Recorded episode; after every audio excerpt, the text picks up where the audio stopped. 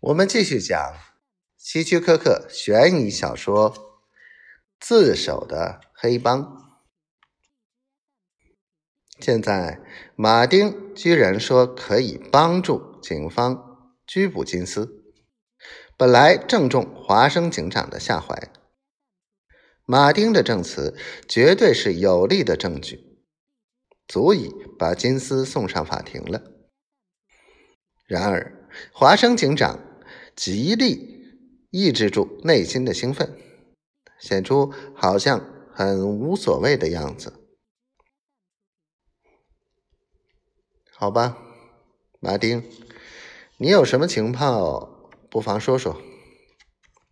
华生淡淡的说：“即使我们对金斯先生有兴趣，请注意，我说的是即使。”可是，我们为什么要相信你的话呢？听说你是金斯最信任的手下之一，警长，我愿意向你坦白，但你必须答应保护我。看着马丁脸上急切而绝望的表情，华生知道他说这番话是真心的。我不能向你保证任何事，马丁。可是，如果你愿意，可以先告诉我为什么到这里来，然后再告诉你我是否相信你。马丁深深的吸了一口气。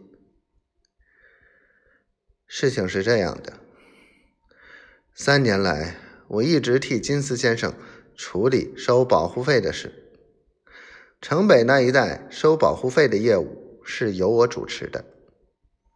我出面谈价钱和收费，如果有不服的人，就教训他们。华生警长点点头，他知道黑社会的这一套，知道金丝的帮派会向各区店主收取保护费。如果不交，那些可怜的店主就会马上遭到金丝爪牙的报复。他们的手段干净狠辣，而且不会留丝毫证据，因此店主都很惧怕金丝，没有人敢出面控告和作证。就是这个原因，让警方一筹莫展。对金斯和马丁之辈束手无策，一点办法也没有。